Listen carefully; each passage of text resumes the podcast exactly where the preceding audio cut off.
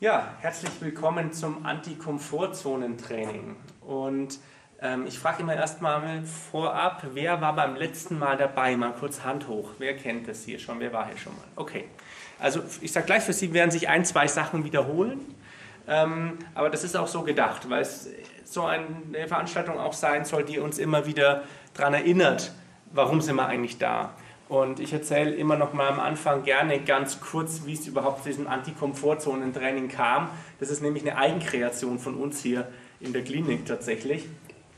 Und zwar ähm, haben wir einfach gemerkt in, den, in unserer Arbeit mit den Rehabilitanten, dass immer wieder bestimmte Aspekte nicht klar sind. Dass immer wieder trotz der Einführung, die sie ja auch bekommen, noch nicht verinnerlicht ist, um was geht es wirklich in der psychosomatischen Rehabilitationsbehandlung.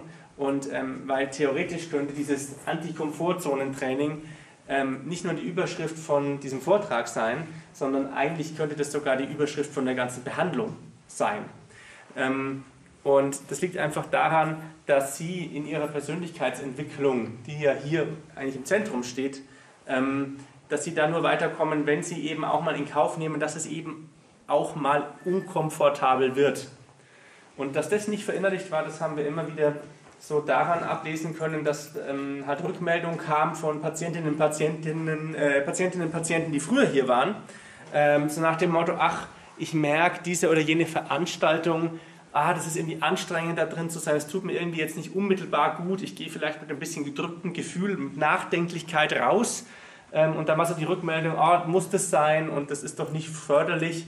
Und ähm, dass es eben doch förderlich ist, das wissen Sie spätestens, nachdem Sie zwei, dreimal dieses Anti-Komfortzonen-Training mitgemacht haben. Und ähm, Sie können sich das im Endeffekt so vorstellen, dass Sie ja ähm, bestimmte Gewohnheiten, bestimmte Sichtweisen auf Ihr Leben, bestimmte Verhaltensweisen haben für sich und tatsächlich auch so einen Bewegungsradius, in dem Sie sich üblicherweise aufhalten. Könnte man so als Komfortzone bezeichnen, also so eine Zone, in der Sie drin sind, und ähm, das kennen Sie, was da drin ist. Ne? Es sind gewohnte Abläufe, ähm, kann man auf alle möglichen Aspekte des Lebens anwenden. Also zum Beispiel gehören da rein Sachen, die Sie wissen, äh, Sachen, die man essen kann, von denen Sie einfach wissen, das schmeckt mir und das habe ich schon oft gegessen. Und ähm, dazu gehören die, die Menschen, mit denen wir im Kontakt stehen. Da gibt es einfach Leute, mit denen sind wir komfortabel, die kennen wir und ähm, das passt so oder ähm, Komfortzone auch auf Verhaltensebene. Ja? Zum Beispiel jetzt vor einer Gruppe irgendwas zu erzählen, das ist für mich mittlerweile ein Teil meiner Komfortzone, weil ich es halt schon so oft gemacht habe. Aber ich wette, der eine oder andere sitzt hier, der, jetzt, äh, der würde sagen, äh, die schlimmste Strafe, die ich ihm antun könnte, ist, dass er jetzt mal schnell mit mir tauscht. und dass man hier mal was vor 50 Leuten sagen muss, das ist jetzt zum Beispiel möglicherweise nicht in ihrer Komfortzone. Und da sieht man schon, was da drin ist und was nicht, das ist individuell von ihren Erfahrungen, von ihrem Leben, von ihren bisherigen Gewohnheiten abhängig. Und ähm, jetzt gehen wir davon aus, wenn jemand in die psychosomatische Reha-Behandlung reinkommt, ja, damit auch zum Ausdruck bringt, hm, ich habe da irgendwie ein Problem, an dem ich gerne arbeiten würde, dass es in dieser Komfortzone nicht immer so ganz komfortabel ist, sondern dass es da drin auch manchmal ein bisschen schmerzhaft zugeht. Dass sie einfach merken, okay, so wie ich bisher mit meinen Strategien durchs Leben gehe, ja, ist es nicht immer zu meinem Vorteil, ich bin irgendwie nicht zufrieden, nicht glücklich, manche würden sogar sagen, grottenunglücklich, frustriert ähm, und letztlich im Leid. Können Sie sich da so ein bisschen drin wiedersehen? Kennen Sie das von sich? Einige nicken. Und ähm, das hat was zu tun mit diesem Komfortzonenphänomen. Und ähm, dazu ist es ganz wesentlich zu erwähnen, dass äh, wir einen, eine, eine, eine Instanz in uns eingebaut haben, ähm, die ähm, möglichst guckt, dass wir uns das sehr gut überlegen, ob wir hier rausgehen aus dieser Komfortzone. Also man könnte es so ausdrücken, es gibt eine Instanz in uns, die hat die Überschrift bloß keine Experimente. Und äh, das habe ich in der letzten Stunde schon sehr ausführlich mal erklärt. Jetzt mache ich es ein bisschen kürzer, weil viele das jetzt hier schon kennen. Ähm, das hat tatsächlich auch gute Gründe. Da haben wir uns letzte Stunde sehr ausführlich mit befasst und angeguckt, wo kommt denn das her, dass wir Menschen erst einmal grundsätzlich in die Richtung gebaut sind, dass wir sagen, ach, lieber keine Experimente. Und ähm, das liegt schlicht und ergreifend daran, dass wir erst so seit ein paar hundert Jahren eine Lebenssituation haben, wo unsere absoluten Grundbedürfnisse abgedeckt sind. Ähm, also ähm, ich gehe jetzt mal davon aus, dass sich jetzt hier niemand gerade Sorgen macht, dass er heute zu wenig zu essen bekommt, oder? Also hier in der Klinik schon gar nicht, der Koch ist ja bekannt. Ne? Ähm, aber ist jetzt keiner dabei, oder? Wer macht sich da Sorgen, dass man verhungert? Äh, ja, das ist natürlich super, wenn man an dem Tag das Video aufnimmt, wenn das Wasser mal nicht funktioniert in der Klinik, dann muss man sich das gefallen lassen. Ja? Nee, aber normalerweise, also vielleicht auch für die Zuschauer hier auf YouTube, normalerweise haben wir Wasser. Okay. ähm, genau, aber normalerweise ist es gedeckt, ähm, dass man zumindest genug zu essen hat. Ähm, also ich muss sagen, ich mache mir eigentlich eher Sorgen darüber, dass ich heute Abend zu viel esse. Und da liegt jetzt auch sofort einige, also das ist halt so in Anführungszeichen unser Wohlstandsproblem hier. Ähm, und dadurch machen, fangen wir überhaupt erst an, jetzt uns Gedanken zu machen, seit ein paar hundert Jahren in Mitteleuropa. Und man muss ja dazu sagen, wir können ja auch zu diesem kleinen Anteil der Weltbevölkerung, der so privilegiert ist, dass wir eben diese Sorgen nicht mehr haben müssen. Also es leben ja heute auf diesem Planeten Milliarden von Menschen, die nicht selbstverständlich sagen können, ich werde heute nicht verhungern, ich habe heute Abend einen Platz zum Schlafen. Also es ist für viele Menschen bis heute nicht selbstverständlich. Wir können zu dieser kleinen privilegierten Gruppe, zu einer Minderheit, wenn man alle Menschen auf dem Planeten betrachtet, die das hat. So, und das ist allerdings für uns Menschen eigentlich, ich sage es mal salopp, keine artgerechte Haltung. Ja, Sie lachen. Also, äh, wie meine ich das? Wir haben halt vorher Tausende, Zehntausende Jahre, wir haben uns das letzte Mal angeschaut, wenn man die ganze Säugetierentwicklung äh, betrachtet, die letzten 300 Millionen Jahren sogar, also wenn man jetzt quasi als Startpunkt setzt, wann sind, haben die ersten Säugetiere sich auf unserem Planeten entwickelt, seit dieser Zeit ist es eigentlich so gut wie nie selbstverständlich gewesen, genug zu essen, genug zu trinken, Platz zum Schlafen, ähm, einfach das Überleben des heutigen Tages oder der nächsten Stunde vielleicht sogar, war da nicht immer so klar und nicht immer so, dass man gesagt hat, ähm, darauf können wir uns verlassen. Kann man natürlich auch nicht hier. Ne? Wollte ich nur am Rande nochmal erwähnen, nicht, dass sie sich dann zu sehr in Sicherheit wiegen. Ne? Auch hier kann da jemand von Ihnen hinfallen, dann ist einer weniger. Ne? Das kann man natürlich nie ausschließen. Aber hoffentlich passiert es nicht und es ist schon recht unwahrscheinlich. Ne? Kommt auch selten vor, keine Angst aber ganz unmöglich ist natürlich nicht. Trotzdem sind wir in einer ganz anderen Lebensrealität als in der, auf die wir uns als Menschen angepasst haben. Ne? Also über viele, viele Jahre, über viele, viele Jahrmillionen war es für die Spezies Mensch wichtig, irgendwie zu überleben. Also unser Gehirn hat sich in einer Art und Weise entwickelt, dass es das Überleben sichert. Und dafür ist diese ähm, innere Definition von dieser Komfortzone so wichtig. Weil das ist so eine Sicherheitszone, in der kann ich mich bewegen. Und da kann ich hoffentlich halbwegs den Überblick bewahren und bin, bin sicher.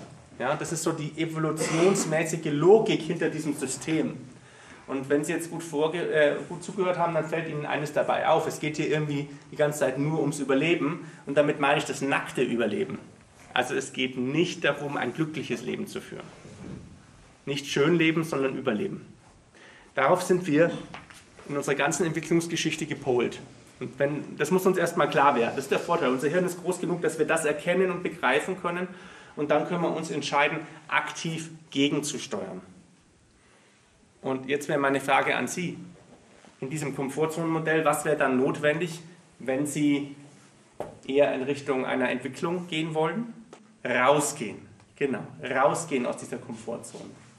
Also hier bewusst rauslaufen und sich mal außerhalb positionieren und schauen, was ist denn da draußen los. Dass wir jetzt gleich tot umfallen, wenn wir das machen in unserer Zeit, das haben wir jetzt besprochen. Und deswegen können wir das relativ sicher machen. Völlig risikolos ist es nicht, ne? das muss man schon dazu sagen. Ähm, aber zum Beispiel, wenn Sie jetzt tatsächlich sagen, okay, ich erweitere jetzt mal meine Komfortzone, indem ich mal zum Beispiel einen kleinen Vortrag vor ein paar Leuten halte, wenn Sie das noch nie gemacht haben ich weiß, dass einige von Ihnen wahrscheinlich schon Herzklopfen kriegen, wenn ich es nur ausspreche. Gell? Das nicken schon einige. Ne? Aber Sie werden es wahrscheinlich trotzdem überleben, sind wir uns einig. Ne? Vielleicht wird es total peinlich, vielleicht versagen Sie völlig theoretisch möglich. Ich glaube es nicht, aber theoretisch möglich.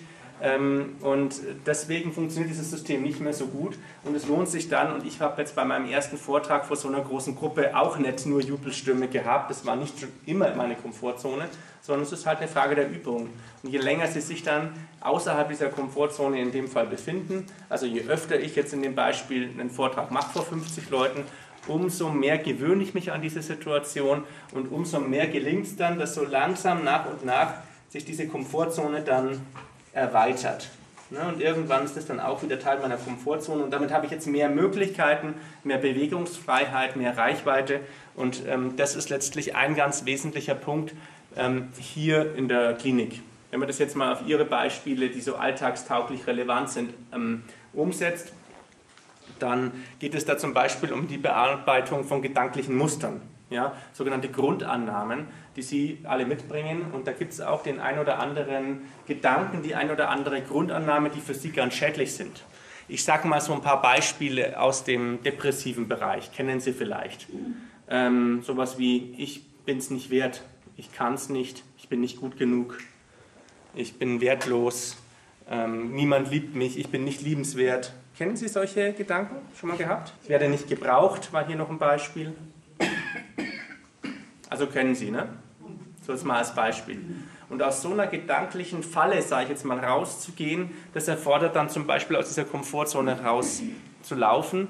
Und ähm, das Perfide daran ist, das ist zwar zum Beispiel, zum Beispiel, wenn ich jetzt diesen Gedanken habe, ich bin nicht liebenswert, das ist natürlich nicht angenehm, den zu denken, aber es ist Teil der Komfortzone. Das kennen Sie wenigstens. Und ähm, ja, das wird nur, wenn Sie sich wirklich bemühen, eine Veränderung zu machen, mal was Neues auszuprobieren, was anderes zu machen als bisher. Und Im Endeffekt haben Sie nur dann wirklich eine realistische Chance, aus diesem, dieser Falle so ein bisschen rauszukommen. Und da setzt dann eben Veränderungsprozess an, den Sie hier in der Klinik lernen. Dass Sie sich zum Beispiel angewöhnen, das ist ja eins meiner Lieblingsbeispiele, das wissen Sie, mit der regelmäßigen Bewegung. Das habe ich Ihnen schon ganz oft gesagt, zumindest die, die schon länger da sind, kennen das von mir immer wieder, dieser, dieser Satz auch, der mir ganz wichtig ist. Das ist ähm, Motion creates emotion. Das kennen Sie auch schon. Ähm, also Bewegung führt zu Gefühlen, äh, führt dazu, dass Sie sich besser fühlen, um genau zu sein. Auf Englisch geht es halt ein bisschen netter, weil wir zweimal dieses Motion-Wort drin haben. Und ähm, wenn Sie jetzt zum Beispiel sagen, in meiner Komfortzone, die befindet sich eher so in Griffreichweite der Chipstüte auf dem Sofa, dann gehört Bewegung jetzt nicht zu Ihrer Komfortzone dazu. Und ähm, jetzt wissen Sie natürlich theoretisch alle, und das wussten Sie bestimmt auch schon vor der Reha, dass regelmäßige Bewegung gesund ist. Ne? Also es ist selten, dass das jemand nicht weiß. Und ähm, obwohl Ihnen das theoretisch klar, immer klar war, haben sie es nicht umgesetzt. Oder? Oder nicht alle natürlich, aber ein paar von ihnen. Die, die nicken, sind jetzt die, die ich anspreche. Das mal als Beispiel. Und woran liegt es, dass obwohl wir Menschen mit unserem riesengroßen Großhirndenkapparat eigentlich wissen, dass regelmäßige Bewegung uns so gut täte und trotzdem machen wir es nicht? Warum ist das so? Das liegt daran, dass es außerhalb dieser Komfortzone ist. Und in dem Moment, wo wir irgendwas Neues ausprobieren, auch wenn wir vom Verstand her eigentlich wissen, dass es uns gut tun würde, gibt es trotzdem einen Teil von uns, der sagt, keine Experimente. Und für den fühlt sich das dann lebensbedrohlich an. Und das muss uns bewusst sein, dann haben wir eine Chance, trotzdem das zu machen, weil wir dann das einordnen können, warum wir es jetzt machen als neue Angewohnheit und uns aber dabei nicht gut fühlen, weil es eben ein Experiment ist. Jetzt war hier eine Frage, ja. Die Frage war, was ist, wenn sich jemand einen Hometrainer kauft? Bleibt er dann in seiner Komfortzone?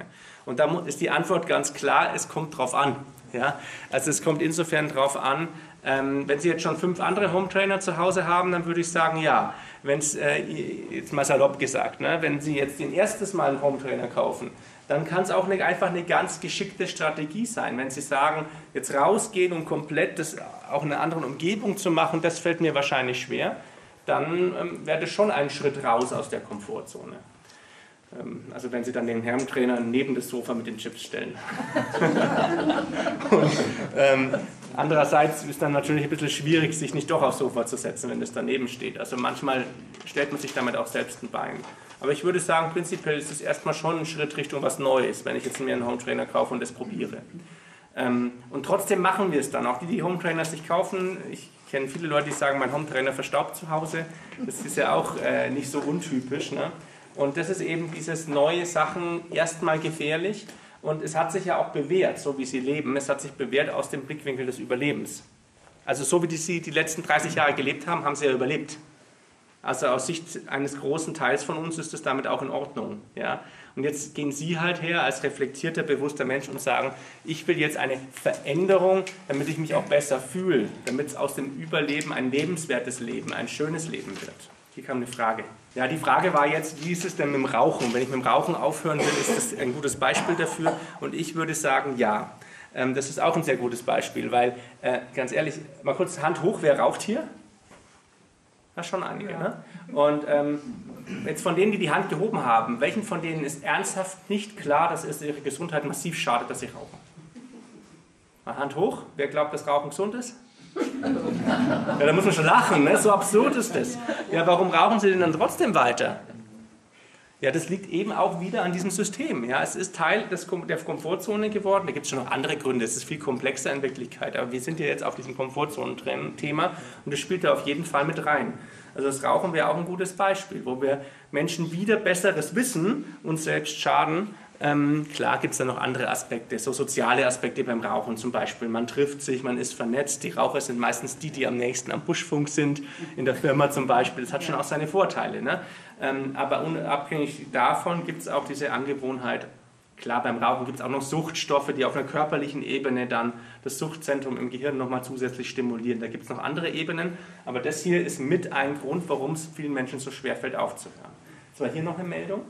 Ähm, also der, der, Einwurf war jetzt, dass diese Sichtweise echt ganz schön einseitig ist. Und dann habe ich gleich gesagt, ja, ist sie tatsächlich, ähm, weil das Sofa mit der Chipstüte ja auch irgendwie sowas wie, also man hat ja dafür gearbeitet, dass man das hat. Und dann ist auch da so ein kleiner Erfolg drin. Und ich, ich würde jetzt noch hinzufügen, ich, ich weiß nicht, ob ich es richtig verstanden habe, aber so nach dem Motto, das ist auch ein bisschen gemein, das zu sagen, ähm, weil es so pauschal schlecht redet, dass man sich nie wieder aufs Sofa legen soll. Das meine ich nicht. Ja? Daumen hoch kriege ich jetzt als Signal, also ich habe es verstanden, um was es geht. Also erstmal einseitig ist es natürlich, weil wir schauen uns jetzt ja unter diesem Blickwinkel Komfortzone an. Also das ist jetzt ein einseitiger Blickwinkel, da gibt es natürlich noch mehr Gründe. Und ja, auch ich setze mich manchmal aufs Sofa und schaue einen Film an. Ja? Das ist jetzt nicht per se zu verteufeln. Ja? Das war jetzt ein bisschen gemein vielleicht, das gebe ich zu. Aber es sollte einfach ein bisschen so illustrieren, das, also ich kann es nicht empfehlen, das jeden Abend zu machen, anders gesagt. Aber es kommen natürlich viele Faktoren noch mit rein, was man sonst noch so über den Tag macht. Wenn Sie die anderen 23 Stunden Sport treiben, dann können Sie auch mal eine Stunde hinlegen. Nein, also jetzt, jetzt habe ich genug polemisiert, Sie verstehen mich, glaube ich, schon. Und ich würde auch den Einwurf auf jeden Fall würdigen. Ich schreibe es jetzt bewusst ein bisschen auf die Spitze, um es zu illustrieren. Ja? Ähm, Gut, und jetzt sind Sie hier in der Klinik und sagen, okay, ich will einen Veränderungsprozess und ähm, den Veränderungsprozess, den würde ich jetzt gerne mit Ihnen besprechen. Aber bevor wir ihn weiter besprechen, würde ich ihn gerne erlebbar machen. Äh, viele kennen die Übung schon, aber wir haben jetzt auch viele, die äh, zum ersten Mal hier drin sitzen. Deshalb würde ich es gerne noch mal ganz kurz machen. Und zwar, dass wir ein bisschen wegkommen so von diesem theoretischen und hinkommen in was Praktisches. Und da würde ich Sie bitten, dass Sie mal kurz alle aufstehen. Und zwar, wenn man so wünschen, dass die Kamera mich sehen kann, wunderbar. Und zwar ähm, jetzt mal kurz aufpassen, dass Sie nicht Ihrem Nachbarn oder Nachbarin äh, eine Watsche jetzt geben, wenn wir bei der Übung gleich. Also bitte seien Sie sensibilisiert dafür. Und bitte jetzt zu Hause vor dem Bildschirm auch hoch mitmachen. Nicht bloß rumhocken und gucken. Chiptüte mal kurz aus der Hand, aufstehen, mitmachen. So, und ähm, jetzt äh, würde ich Sie bitten, dass Sie mal die Arme so auseinandernehmen. Auch nicht die Kamera umhauen. Und wenn Sie jetzt äh, mal kurz schauen, wenn ich gleich jetzt sage, dann machen Sie das hier. Wenn ich gleich jetzt sage, dann machen Sie das hier. ich habe noch nicht jetzt gesagt. Ähm, genau, also und zwar, ähm, das machen wir jetzt einfach mal. Jetzt. Wow, war ziemlich synchron, nicht schlecht. Und jetzt schauen Sie mal, machen wir nochmal und am Schluss äh, lassen Sie die Hände so zusammen, nachdem Sie geklatscht haben. Ja? Also so die Hände zusammenlassen. Nochmal und jetzt. Jetzt schauen Sie mal, ob einer der beiden Daumen oben ist. Wenn bei Ihnen nicht einer der beiden Daumen oben ist, dann klatschen wir jetzt nochmal und dann sorgen Sie dafür, dass einer oben ist. Okay? Also nochmal Arme auseinander und Jetzt. So, jetzt müsste jeder einen Daumen oben haben. Und jetzt schauen Sie mal und jetzt merken Sie sich mal kurz, welcher Daumen oben ist. Kann ja nur der linke oder der rechte sein. Außer, außer jemand hat einen dritten Arm. Was rede ich hier? Ähm, also, ein Daumen ist oben. Übrigens, wenn der, gibt Studien darüber, wenn der linke Daumen oben ist, dann bedeutet das, dass sie ähm, im Bereich der Sexualität besondere Stärken haben, also dass sie eine gelungene Beziehung mit wundervollen Sex. Und wenn der rechte Daumen oben ist, dann ist da ein bisschen mehr Rationalität bei Ihnen drin, dann sind Sie ganz, ganz, also dann sind Sie super mit dem Geld. Das heißt, so finanzielle Freiheit steht an, Sie haben wahrscheinlich schon große Ersparnisse, Sie werden ganz viel finanziellen Erfolg in Ihrem Leben haben. Nein, ist natürlich Quatsch. Das sagt gar nichts aus, welcher oben ist, ja? Bitte nicht entspannt. Ähm, und jetzt, Sie haben sich gemerkt, welcher oben ist, ja? Ja. Okay. Und ähm, ja, nee, ich meine das ernst. Also es war wirklich ein Scherz. Jetzt nicht Geld, Sex, Geld, Sex, weil er, er ist total verwirrt. Nee, nee, also war wirklich ein Scherz. Ähm, und jetzt ähm, nehmen Sie die Arme nochmal auseinander und wenn wir jetzt klatschen, ist der andere Daumen oben, der andere als der, den Sie eben hatten. Und klatschen. Oh. oh. Ja. Zu spät. Machen wir, also das war jetzt ein bisschen schnell, ne? Machen wir mal nochmal. Und jetzt. Okay, und jetzt ist der andere als eben oben. Und jetzt mal nichts sagen, nichts sagen, sondern vielleicht genau mal Augen zumachen und wirklich mal reinspüren, wie sich das anfühlt, wenn der andere Daumen jetzt oben ist. Ja, da kommt schon der Einwurf. Unangenehm, das passt nicht.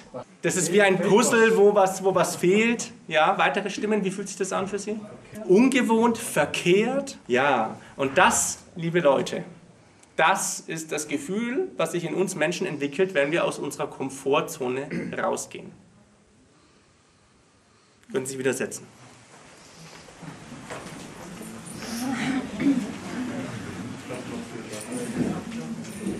Also Sie alle haben jetzt eine bewusste, ist verblüffend, gell?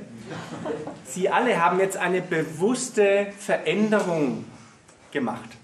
Also Sie haben jetzt den anderen Daumen hochgenommen. Das ist jetzt zugegebenermaßen keine bahnbrechende, lebensveränderte Veränderung. Ja? Ähm, also es ist eigentlich was ganz was Kleines. Und trotzdem hat sich für annähernd jeden, würde ich jetzt einfach mal behaupten, hier in diesem Raum durch diese Übung ein, ein spürbares Gefühl auf Körpergefühlebene eingestellt von ja. Bei Ihnen nicht. Okay, sehr gut. Sie haben die besten Voraussetzungen, um zu profitieren. ähm, also für die allermeisten, also für alle außer Ihnen. Ähm, und äh, das, das, genau dieses Gefühl das bekommen wir Menschen, wenn wir aus dieser Komfortzone rausgehen. Und das ist ganz, ganz wichtig für Sie zu verstehen. Und deswegen, ähm, und, und dieses Gefühl ist vieles, aber sicherlich nicht komfortabel.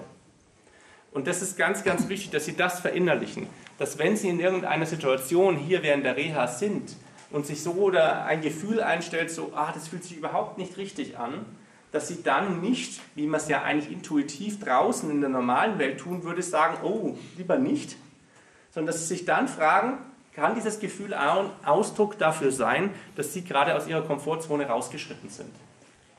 Das ist nämlich per se erst einmal unangenehm und ähm, da unterscheidet man dann auch bei solchen Veränderungsprozessen vier verschiedene Stadien.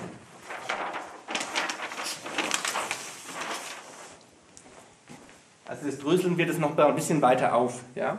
Ähm, und zwar ähm, beginnt so ein Veränderungsprozess bei ähm, einem Zustand, den könnte man nennen unbewusste Inkompetenz.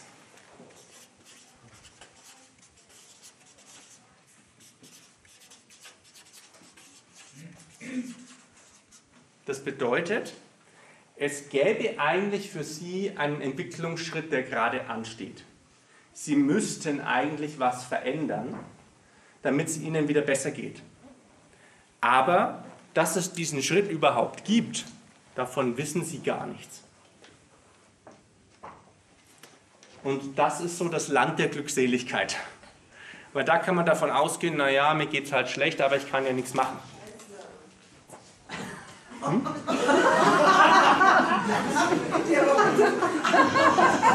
Ja. So könnte man es nennen, ja. Ähm, ähm, das war nicht bestellt, perfekt. Ähm, also unbewusste Inkompetenz. Also ist nicht so schlimm, weil es, also für uns fühlt es sich nicht blöd an. Und jetzt geht, kommt dieser Moment, dieser magische Moment des Erwachens, wo wir erkennen, oh, wir müssten eigentlich was machen. Ja? Den hatte ich, wie ich vorm Spiegel stand und mich angeschaut habe und dann dachte, könntest dich mal wieder wiegen und dann stand auf der Waage 105 Kilo. So, oh, Mist, jetzt sollte man auch was tun. Und dann treten, treten sie über in diesen Zustand der bewussten Inkompetenz. Also das hier, was ich jetzt äh, hinschreibe, das gilt generell für Veränderungsprozesse und Lernprozesse. Also das ist dieser Moment der Einsicht. Ich komme in die zweite äh, Phase, bewusste Inkompetenz, wo mir klar wird, okay, jetzt wäre eigentlich mal ein Entwicklungsschritt angesagt. Ja? Also jetzt wäre es mal gut, wenn ich jetzt mal abnehme, wenn ich mit dem Rauchen aufhöre, wenn ich endlich mal meine Beziehung auf die Reihe kriege, dass ich mir mal Gedanken mache über meine Kindererziehung und, und, und, und, und. Kann tausend Themen sein, die da reinfallen. Ja, sehr universelles Prinzip. Und jetzt äh, habe ich erkannt, jetzt muss eine Veränderung her, nee, jetzt muss ich was Neues lernen, sollte ich, müsste ich. Ja? Und ähm, das erste Gemeine ist, es gibt keinen Weg zurück. Also das kann ich nicht vergessen. Also ich kann es mir versuchen einzureden, ach ja, ist ja alles gut, aber in dem Moment, wo, ich das, wo es einmal Klick gemacht hat, dass jetzt die Veränderung anstünde, ähm, in dem Moment gibt es kein Zurück. Und in diesem Prozess sind sie alle, weil das nämlich ähm, ein Ausdruck davon, dass sie eine bewusste Inkompetenz bei sich sehen, nicht generalisiert natürlich, sondern für bestimmte Dinge. Ähm, das bringen, haben sie zum Beispiel dadurch zum Ausdruck gebracht, aus meiner Sicht, dass sie hierher gekommen sind. Ne? Weil das, ähm, dass sie hierher gekommen sind, ist für mich ein Ausdruck, dass sie eine Veränderung in ihrem Leben herbeisehnen, dass sie sich das wünschen, dass sie sagen, es muss sich jetzt irgendwas tun. Ich hoffe, da können sich möglichst viele drin wiedersehen. Und ähm, jetzt kommt dieser Lernprozess. Und jetzt machen Sie das, was wir gerade hier mit dem Daumen gemacht haben. Ja? Also Sie entscheiden sich bewusst, jetzt mache ich es anders. Also ich bringe jetzt den anderen Daumen hoch. Und dann entsteht dieses Uah-Gefühl. Und dieses Uah-Gefühl ist assoziiert mit der nächsten Stufe. Und das ist die ähm, bewusste Kompetenz.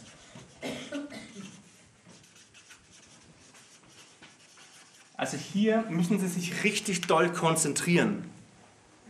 Deshalb haben es auch viele beim ersten Mal gar nicht geschafft, den anderen Daumen hochzubringen, weil es schwierig ist, umzulernen, was anderes zu probieren. Da müssen wir uns echt konzentrieren, sonst fallen wir ganz schnell in das alte Muster. Kennen Sie diesen Ausdruck? Wir fallen zurück ins alte Muster. Das ist mittlerweile Teil der Umgangssprache sogar geworden. Das kommt eigentlich aus der Psychoanalyse. Ähm, wir fallen zurück in das alte Verhaltensmuster, automatisch. So sind wir Menschen gebaut. Wenn wir uns nicht fokussieren und es bewusst anders machen, wenn wir mal kurz nicht aufpassen, zack, sofort wieder das Alte. Kennen Sie das Phänomen? Genau. Und das fühlt sich eben für uns anstrengend, unangenehm an, nicht komfortabel an. Das wäre die bewusste Inkompetenz. Und jetzt machen Sie das weiter. Theoretisch, wenn Sie jetzt unser Spiel hier mit dem Daumen weitermachen würden, wenn Sie 50 Mal, 100 Mal klatschen, jeden Tag 10 Minuten üben, dass immer der andere Daumen oben ist, irgendwann wird das dann Ihr Lieblingsdaumen.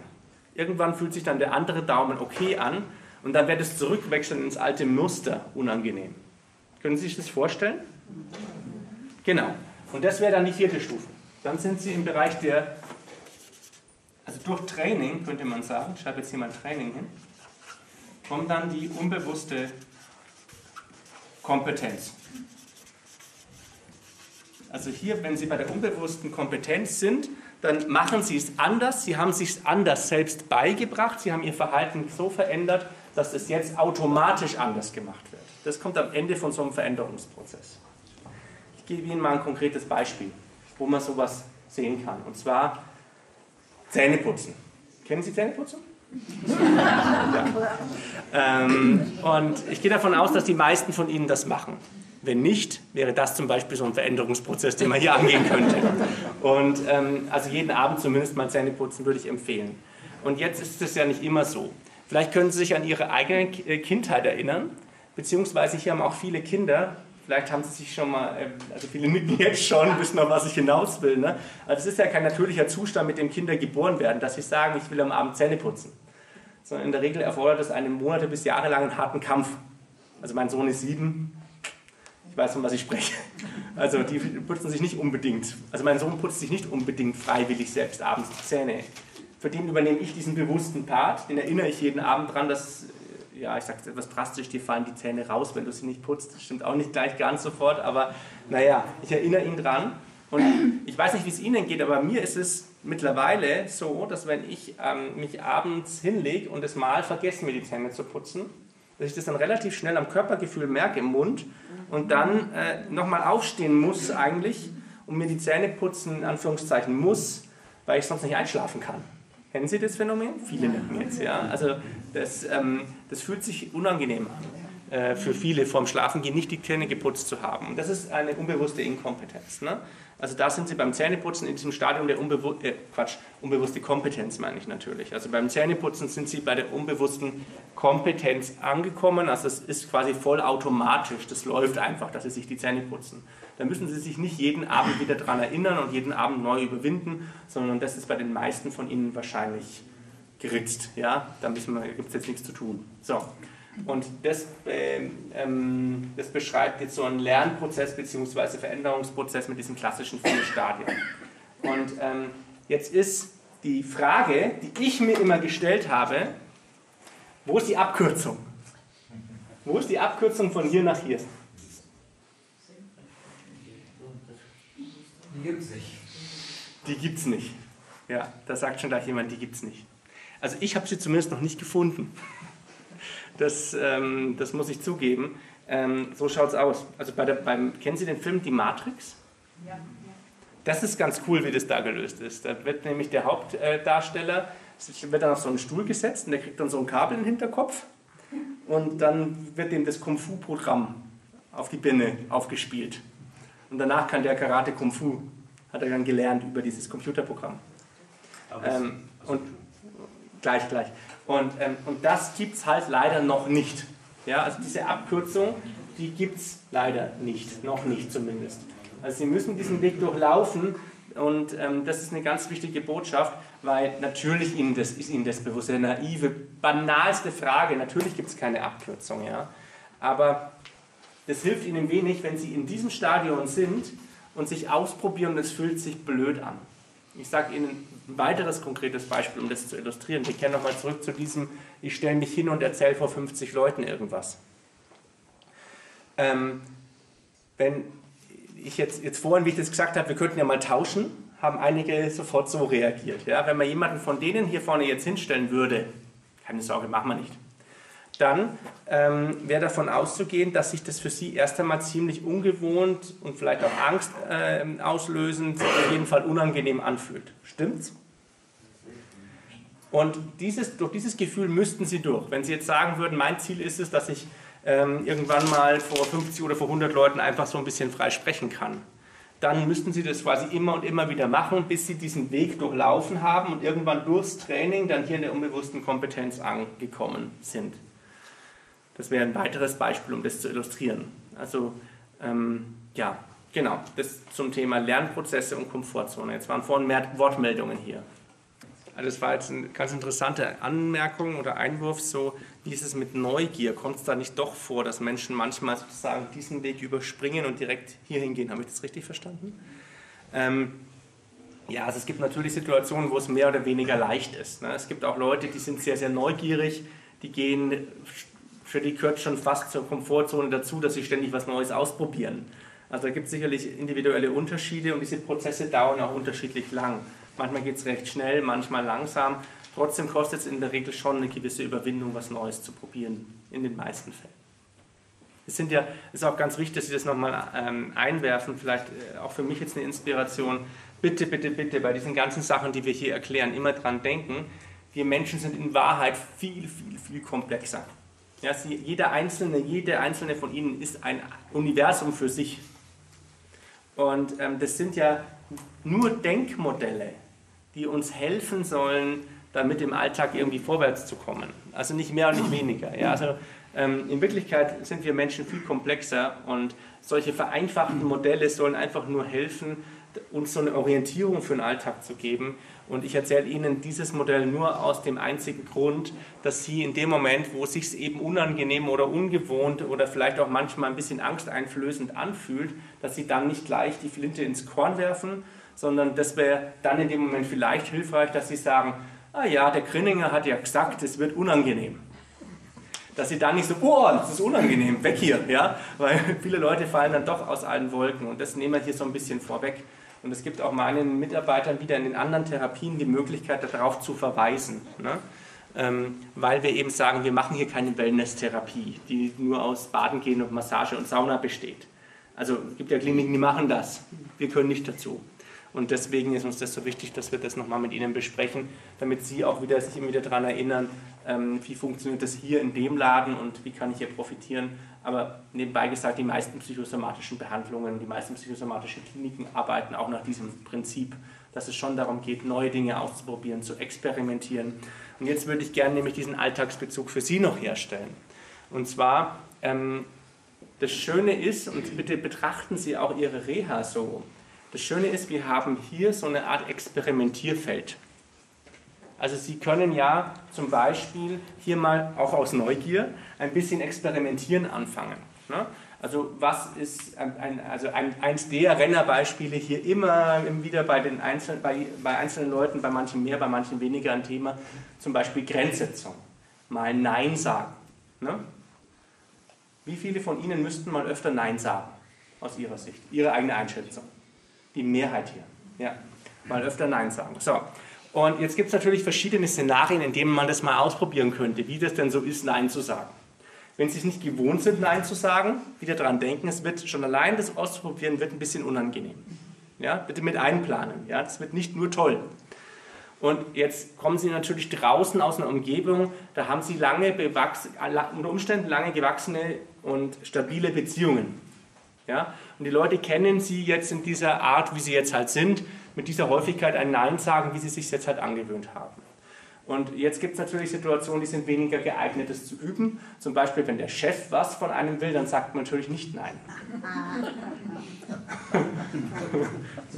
also, ja, aber trotzdem, äh, jetzt mal unabhängig davon, dass ich der Chef jetzt hier bin, ähm, die, die, ähm, die, das ist schon eine größere Hürde, das da auszuprobieren, da zu schauen, ab wo wird es dann ungesund. Ne? Und da kommt jetzt die Reha ins Spiel, weil Sie alle, schauen Sie sich mal nach links und rechts kurz mal um. Schauen Sie mal sich kurz in die Augen. Ja, Sie sind ja nicht allein hier. Sie sind ja gemeinsam auf dem Weg, genau. Ja, das sind noch andere Leute, gell? Und das sind ihre Versuchskaninchen.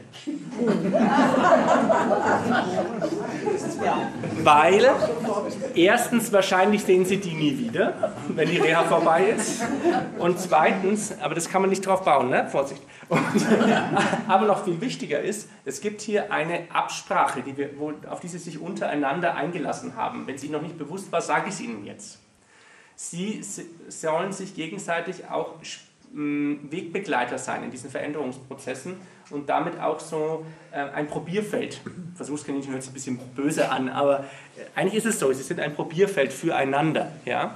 Und ähm, jetzt, äh, dadurch kommen aber ganz witzige Situationen manchmal zustande. Ja? Ähm, vielleicht kennen Sie das, dann sagen Sie so irgendwie, ja, ähm, mit der Mitra, mit der Mitra-Rehabilitantin, mit der verstehe ich mich ganz gut und ähm, jetzt könnte ich ja eigentlich mal fragen, ob wir nicht am Wochenende mal zusammen so zwei, drei Stunden spazieren gehen wollen und uns ein bisschen unterhalten. Ne?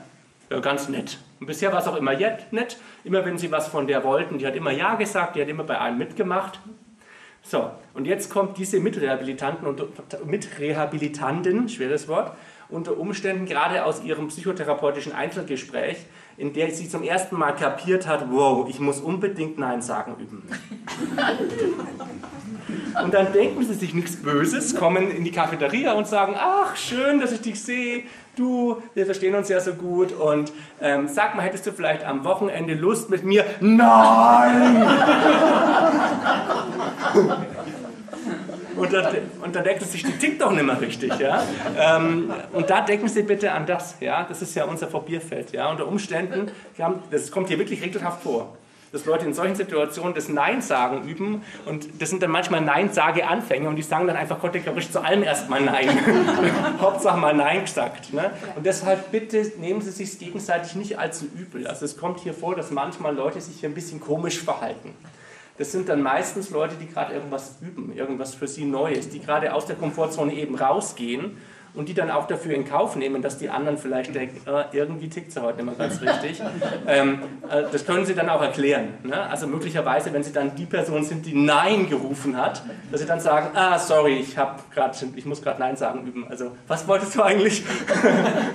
das können sie auch aufdecken. Ne? Das ist hier ganz normal. Jetzt gab es hier eine Meldung vorhin. Also der Einwurf jetzt war, das mit dem Nein sagen, das betrifft ja, wenn ich es richtig verstanden habe, eher Situationen, in denen ich zum Beispiel aus Höflichkeit oder meine, meine Erziehung mir das vorschreibt, Dinge tue, die ich eigentlich gar nicht tun will, die mir vielleicht sogar schaden, ähm, wo es keinen wirklich guten rationalen Grund gibt, Ja zu sagen. Das bezieht sich doch nicht auf sowas wie, wenn ich eingeladen werde zum Spazierengehen. Das wäre ein ungünstiges Beispiel, habe ich jetzt so verstanden. Stimmt's?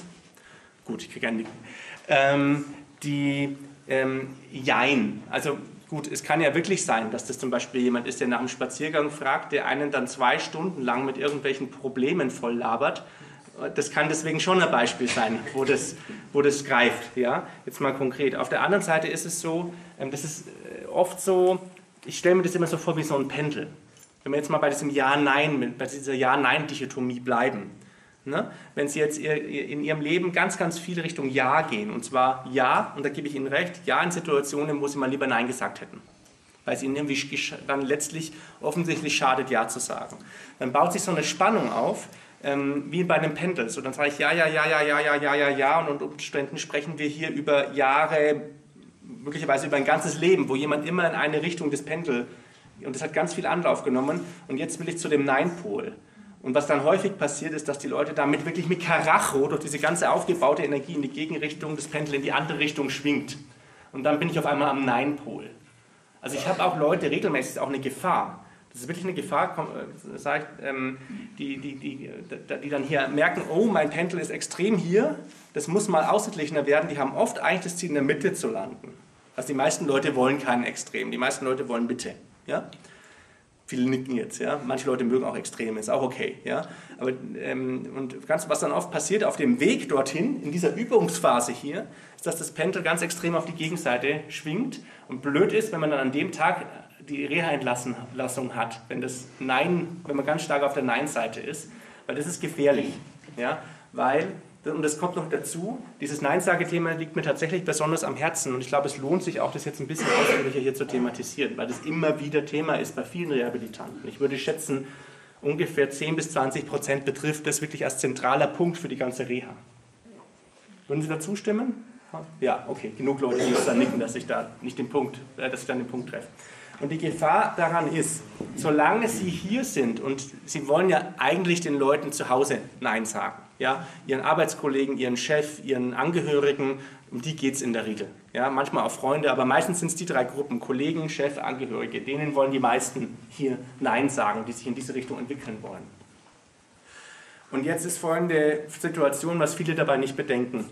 Ähm, dass hier wird dann, sagen sie dann vielleicht in der Gruppentherapie oder am Esstisch, hey, das Nein sagen, ich trainiere das jetzt und wenn ich nach Hause komme, dann sage ich meinem Mann, meiner Frau, meinem Kind, meinem Chef, meinem Kollegen, suchen Sie sich auch, wen auch immer, ein klares Nein. Dann werden endlich mal Grenzen gesetzt hier. Ja, das, kommt, das ist normal, das kommt hier ständig vor, dass solche Gespräche geführt werden. Und die meisten Mitrehabilitanten reagieren ja eher dann mit Bestärkung. Die sagen dann, ja, endlich ja, endlich haust mal auf den Putz, endlich grenzt dich mal ab, mach's für dich, finde ich super. Es kommt selten vor, dass man dann irgendwelche kritischen Rückmeldungen kriegt. Und dann gehen die Leute nach Hause und sind so, sind so geladen, ja. Die haben dann ihre ganzen Mitrehabilitanten im Kopf und es hat dann was richtig Heroisches, das hat was Heldenhaftes. Da geht jemand raus und sagt endlich mal Nein und grenzt dich ab.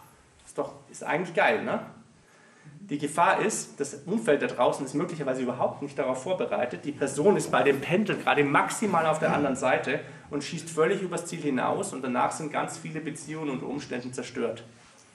Und dann, deshalb sage ich immer bei der Verabschiedung, wo ich das nochmal bringe, das Thema immer, Ähm, deswegen rufen mich auch so viele Leute dann an und sagen, was haben sie mit meiner Frau, mit meinem Mann gemacht zum Beispiel? Seit der bei Ihnen auf Reha war, tickt er nicht mehr ganz richtig. Ähm, äh, also das sind so Sachen. Ja. Und vielleicht kennen Sie es auch aus Ihrem Betrieb, manche Leute, die auf Reha waren, die dann zurückkommen. Man denkt sich, hoppala, was ist mit denen passiert? Ja. Ähm, die sind dann manchmal bei dieser Pendelgeschichte ganz auf der anderen Seite. Und wenn man das jetzt weiter verfolgt und es ausgeglichen zugeht, dann pendelt das meistens noch ein bisschen hin und her.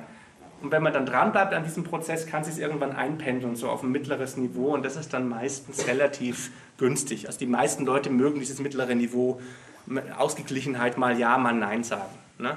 Und das bitte mit einplanen, dass auch solche Pendelprozesse da manchmal dazugehören. Gerade wenn man sich lange mit einer bestimmten Strategie aufgehalten hat und dann versucht, in eine Gegenbewegung zu kommen, dann schießt es manchmal überschießend. Und Deswegen ist es gut, wenn Sie dann hier das Nein sagen üben. Ja, wenn möglichst viel von dieser überschießenden Bewegung hier stattfindet, weil hier können Sie nicht viel kaputt machen. Ja?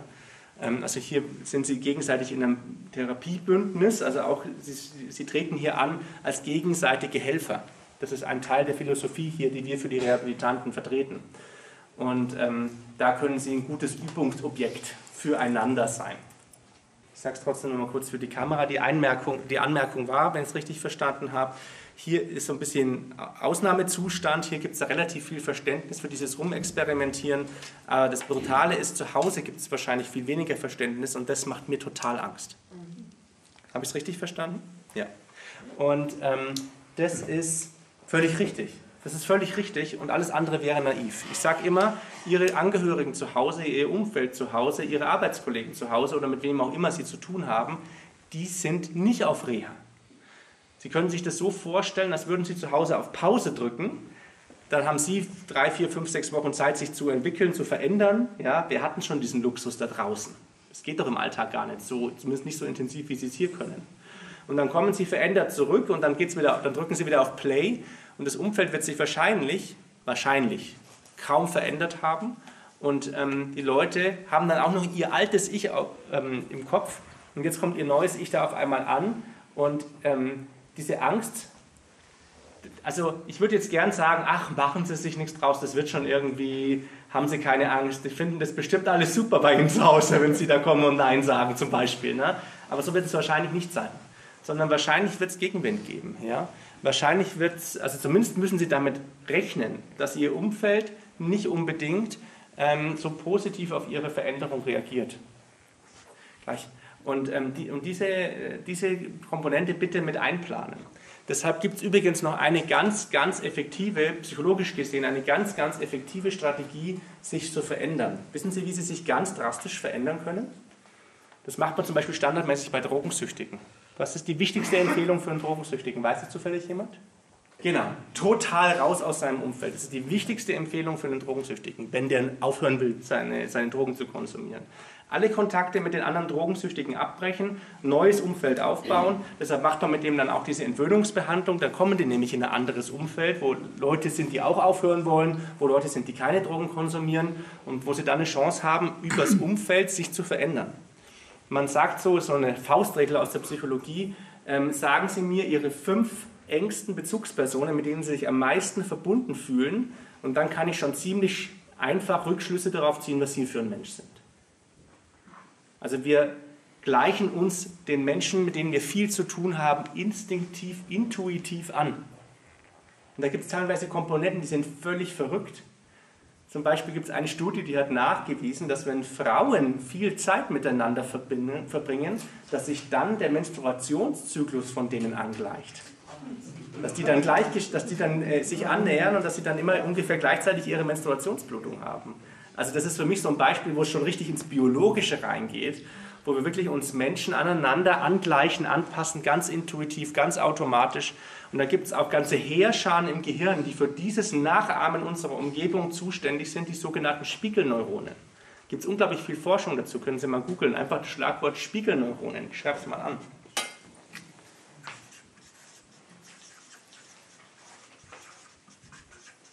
Spiegelneuronen. Die sind dafür da, unsere Umgebung und die Menschen, mit denen wir viel uns äh, assoziieren, mit denen wir viel zu tun haben, zu imitieren. Also wir imitieren automatisch unser Umfeld. Egal, ob wir das Umfeld gut oder schlecht finden oder nervig oder nachahmenswert. Wir machen das ganz automatisch. Und deswegen gibt es dann immer ganz tolle Persönlichkeitsentwicklungstrainer, die stellen sich hin und sagen, hey, alles kein Problem, schmeiß einfach die fünf Leute raus und hol dir fünf neue. So als würde das mal eben so schnipp gehen. Und ich frage mich dann immer, warum dann keiner im Vortrag sitzt und sagt, naja, meine wichtigsten Bezugspersonen sind meine Frau und meine drei Kinder. Ist das jetzt die Empfehlung, die aus meinem Leben zu werfen oder was? Ja, also das geht oft praktisch nicht wirklich auf. Beziehungsweise muss man schon sehr konsequent sein und auch heftige Kollateralschäden hinnehmen, wenn man in so einer Konstellation lebt. Das muss jetzt jeder für sich hier beurteilen, aber das wäre ein Trick oder ein Tipp. Wenn Sie die Möglichkeit haben, relativ einfach Ihr Umfeld zu verändern, dann könnten Sie sich damit relativ schnell auch selbst verändern. Das würde funktionieren, oft ist es halt praktisch nicht umsetzbar. Und gleich, gleich, gleich, wir haben noch zwei Meldungen. Und ähm, deswegen ist es auch so schwierig, wenn Sie wieder in Ihr gewohntes Umfeld zurückkommen, diese Veränderungen aufrechtzuerhalten. Das wird Ihre ganze Energie, Ihren ganzen Fokus erfordern, damit Sie das durchhalten. Es ist leider so, ja. Es ist keine einfache Aufgabe, die Sie sich hier gestellt haben, in aller Regel. Und das ist aber zumindest gut und wichtig, dass Sie das wissen und erfahren. Es wird nicht von selbst schnipp ganz easy gehen, sondern Sie müssen da auch nach der Reha, vor allem wenn Sie wieder ins gewohnte alte Umfeld zurückkehren, und deswegen ist diese Angst berechtigt, müssen Sie weiterhin fokussiert bleiben, sich darauf konzentrieren, dass Sie diesen Veränderungsprozess weiterführen. Und das ist die entscheidende Stellschraube. Das, was wir hier machen, ist eigentlich alles nur Vorbereitung, Training für einen Ernstfall. Ob Sie wirklich fit sind für die Welt da draußen, das wird sich erst in den Monaten nach der Reha herausstellen. Das ist ganz, ganz wichtig, dass Sie das nicht aus dem Blick verlieren und auch nicht vergessen, was zu Hause auf Sie wartet. Weil ich höre immer wieder auch in der Reha so diesen Satz so, ach, jetzt bin ich hier und jetzt schalte ich mal ab. Kennen Sie das? Wahrscheinlich haben es der eine oder andere hier sogar selbst gesagt. Ne? Ich bin hier zum Abschalten. Und das ist schon auch erlaubt. Sie können auch mal punktuell abschalten ja, und mal ein bisschen Abstand gewinnen, mal einfach auf den Berg hochlaufen und ihre Probleme zu Hause mal für ein paar Stunden vergessen. Problematisch wird es, wenn Sie Ihre Situation und Ihre Probleme zu Hause ausblenden für die ganze Dauer der Reha. Weil dann gehen Sie hier am Ende raus und sagen vielleicht, ah, es war eine schöne Zeit in Fronten, aber eine Veränderung zu Hause werden Sie dann nicht hinbekommen und mit hoher Wahrscheinlichkeit und dann kommen Sie ganz schnell wieder in das alte Fahrwasser. Ganz genau. Danke für die Zustimmung. ähm, es gab jetzt noch zwei Wortmeldungen, die würde ich jetzt gerne noch drei. Die drei Wortmeldungen machen wir noch und dann machen wir Schluss, okay? Aber der Einwurf war, ähm, wie ist es denn, wenn ich jetzt zum Beispiel anfange, Nein zu sagen? Dann ähm, bringe ich ja auch meine Leute, mit denen ich verbunden bin in meinem Alltag, unter Umständen aus ihrer Komfortzone raus. Wenn ich jetzt zum Beispiel meinem Kinder sage, hey, jetzt wird mal wirklich aufgeräumt, jetzt mal ernsthaft, ja. Mama war auf Reha, jetzt sind hier andere Bandagen, ja. Also, habe ich es richtig verstanden, sinngemäß?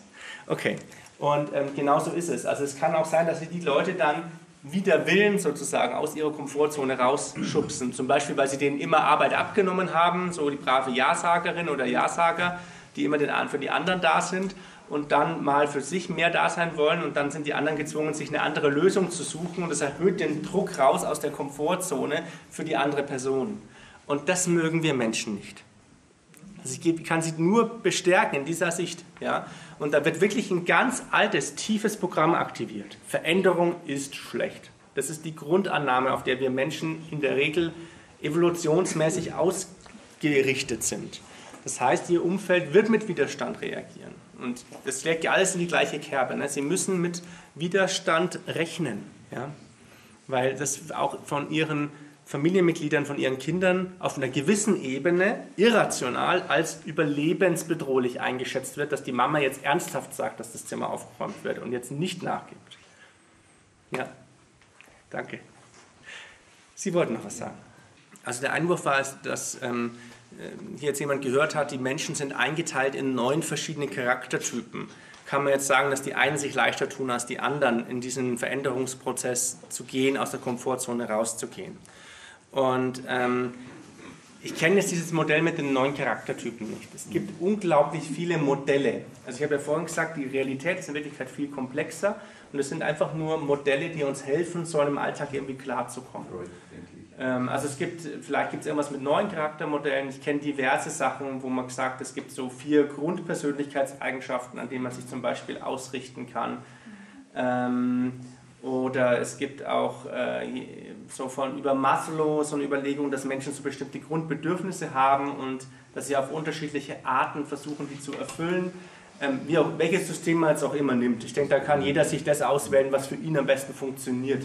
Da wird kein äh, Modell wird die Realität wirklich abbilden können, weil in Wirklichkeit sind wir Menschen alle unterschiedlich. Jeder Mensch ist anders. Also man könnte jeden in eine eigene Kategorie einteilen. Ähm, aber es hilft natürlich, solche Grobkategorien zu haben.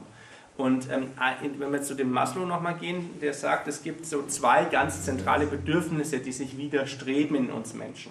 Das eine Bedürfnis ist das Bedürfnis nach Sicherheit und nach, man könnte auch sagen, dass alles immer möglichst gleich ist, dass es berechenbar ist, dass es sicher ist, dass es eine Kontinuität hat, eine Routine.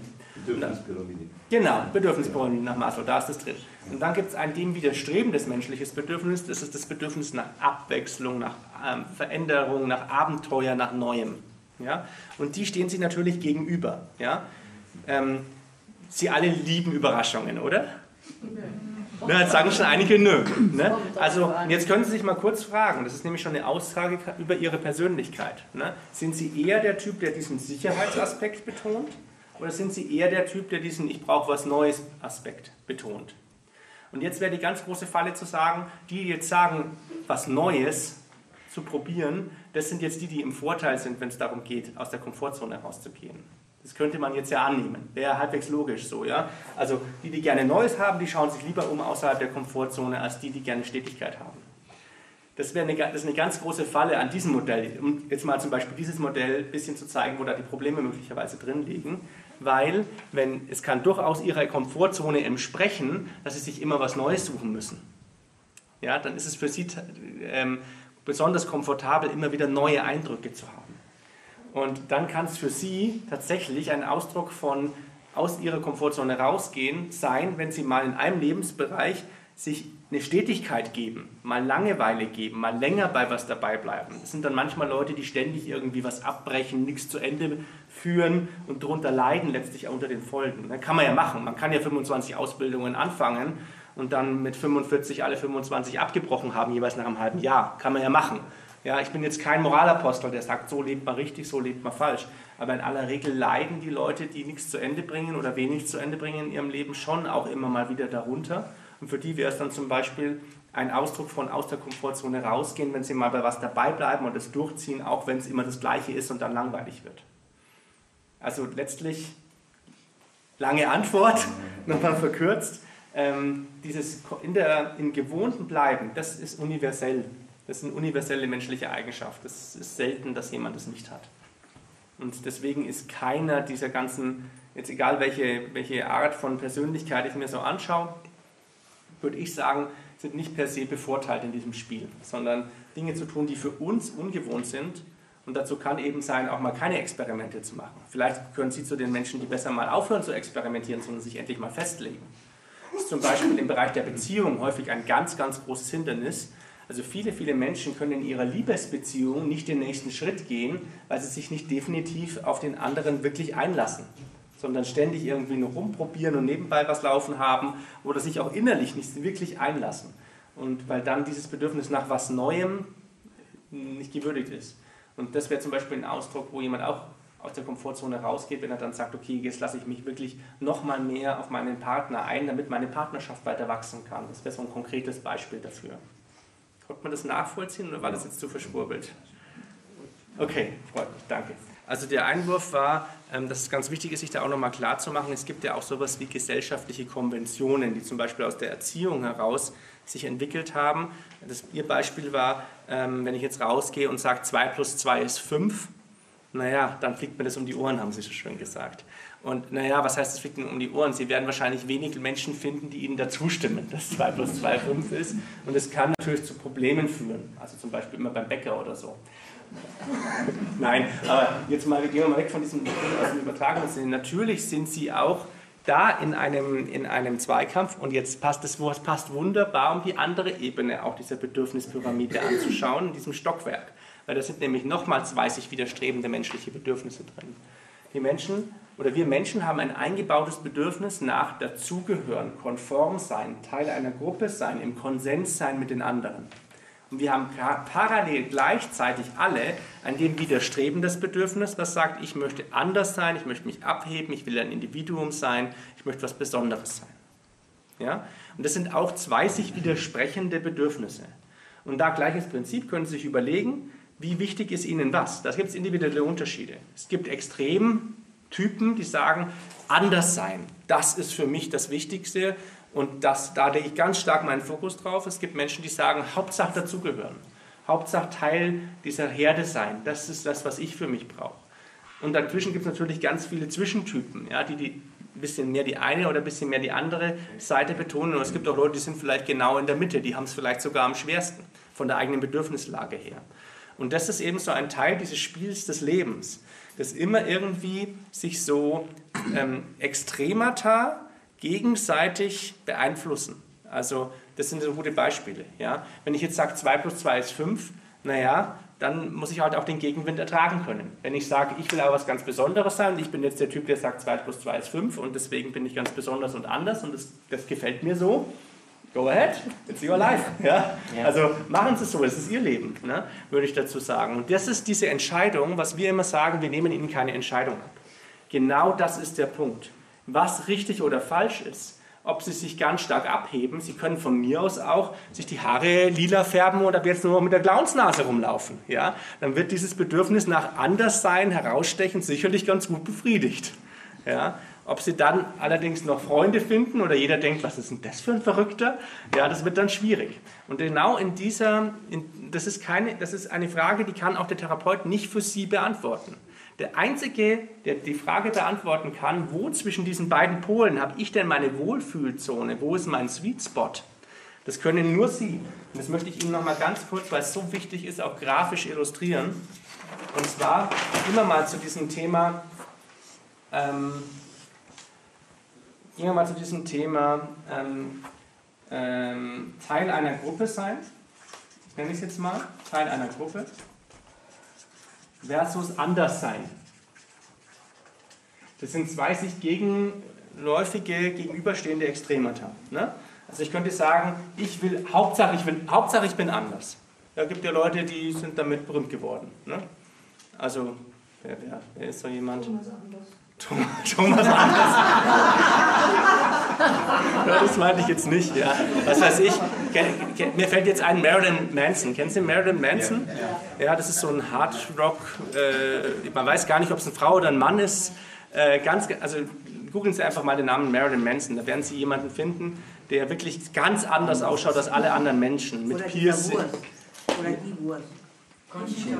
Conchita Wurst, die kenne ich jetzt nicht, aber es gibt schon Leute, die schauen wirklich echt extrem aus. Ja? Also da würde jeder auf der Straße uh, erstmal gucken, ja? ganz intuitiv. Also die sind extrem anders und die fühlen sich damit auch wohl. Das ist eine Extremausprägung. Es gibt Leute, die wollen auf keinen Fall auffallen. Kennen Sie solche Leute? Alles bloß nicht auffallen. Die nehmen echt alles in Kauf, bloß damit sie nicht auffallen. Bloß nicht aufmucken, bloß keine andere Meinung, möglichst konform. Da wird dann... Äh, ähm, möglichst unauffällige Kleidung gekauft, möglichst unauffälliger Haarschnitt, möglichst unauffälliges Verhalten. Kennen Sie solche Leute, die da ihre Priorität gesetzt haben? Und Sie alle haben sich hier schon für was entschieden. Jetzt in diesem Moment. Sie kommen gar nicht drum rum. So wie Sie hier sitzen, hat jeder eins und ich auch. Wir alle haben uns entschieden, wo wir hier sein wollen. Beziehungsweise wir sitzen hier gerade irgendwo auf dieser Skala. Und jetzt wenn Sie auf die nächste Bewusstseinsebene gehen, und dafür sind Sie unter anderem auf der Reha, wenn Sie auf die nächste Bewusstseinsebene gehen, dann wird aus diesem, na, ich bin halt irgendwie aus meinem Leben heraus, aus meiner Erziehung, aus dem, was ich so erlebt habe, hier irgendwo gelandet, zu, wo will ich eigentlich sein? Wo ist eigentlich meine persönliche, äh, mein persönlicher Sweet Spot, nenne ich das. Also, und dann wäre eben die Frage an Sie, wo möchten Sie hier sein auf der Skala? Sagen Sie mal. Hier, hier, Mitte, eher links, eher rechts? Sie jetzt zum Beispiel. Äh, links. Mehr links. Eher so ein bisschen mehr Teil der Gruppe. Hier ganz außen? Nee, ganz außen. Ganz außen nicht, ne? Hier? Ja. Hier? Also Sie wären jetzt hier. Gut. Und jetzt sitzt vielleicht irgendwer drin, der sagt, oh nee, Sie sind ja viel zu weit links. Ich möchte eigentlich lieber hier. Oder es gibt vielleicht jemanden, der sagt, oh, ich möchte eigentlich noch weiter hier rüber. Und wo, was jetzt richtig ist, ja, das kann ich nicht für Sie beurteilen. Ich habe genug damit zu tun, das für mich zu entscheiden, wo ich hier sein will. Ja? Das, und ich kann es für mich entscheiden, aber für niemand anderen. Und deswegen, das kann Ihnen, da kommen Sie in Ihrer Verantwortung auch schön zum Tragen. Ja, das ist Ihre Verantwortung als Mensch zu entscheiden, wo Sie hier sein wollen. Natürlich können Sie sich an irgendeinen Therapeuten suchen oder irgendeinen Persönlichkeitscoach oder einen Guru, der sagt, das einzig Richtige ist hier. Äh, irgendwo, jetzt zufällig. Ne? Ähm, oder das einzig Richtige ist hier. Ja, Sie finden irgendwen, der Ihnen das schon abnimmt und Ihnen sagt. Aber trotzdem ist es Ihre Verantwortung. Sie haben die dann einfach nur aus der Hand gegeben in dem Moment. Das ist mir ganz wichtig. Und das wäre so die Philosophie, auch hier nochmal schön zusammengefasst und für den Abschluss dieses Trainings nochmal auf den Punkt gebracht. Sie entscheiden, wo Ihr Leben sich hin entwickeln soll. Das nimmt Ihnen kein Therapeut der Welt ab. Auch ganz, ganz wichtig, dass Sie das so schnell wie möglich verstehen und nicht darauf warten, dass wir Therapeutinnen und Therapeuten Ihnen sagen, wie Sie Ihr Leben richtig zu leben haben wir sind mit unserem eigenen Leben genug beschäftigt. Ähm, sie müssen es für sich selber entscheiden. Ja, das, ist unser, das ist eine unserer Grundfesten, eine unserer Grundannahmen hier in dieser Klinik, dass Sie selbst das entscheiden können und Sie sind dafür auch geeignet und Sie, Sie schaffen das auch. Ja? Das ist keine Überforderung, sondern Sie sind Erwachsene, gesunde, also Sie sind gesund im Kopf, das ist unsere Grundannahme und Sie können das entscheiden. Und, Sie, und wir, wir werden es Ihnen nicht abnehmen. Und das ist vielleicht noch ein ganz schönes Schlusswort für heute. Ich merke, wir sind so richtig schon im Flow und im Austausch, macht mir gerade richtig Spaß. Aber wenn wir jetzt weitermachen, kriegen Sie nichts mehr zu essen. Deswegen, deswegen ähm, vielen, vielen Dank fürs Mitmachen, für die rege Beteiligung, dass Sie auch dabei geblieben sind, obwohl wir überzogen haben. Ich wünsche Ihnen einen guten Appetit.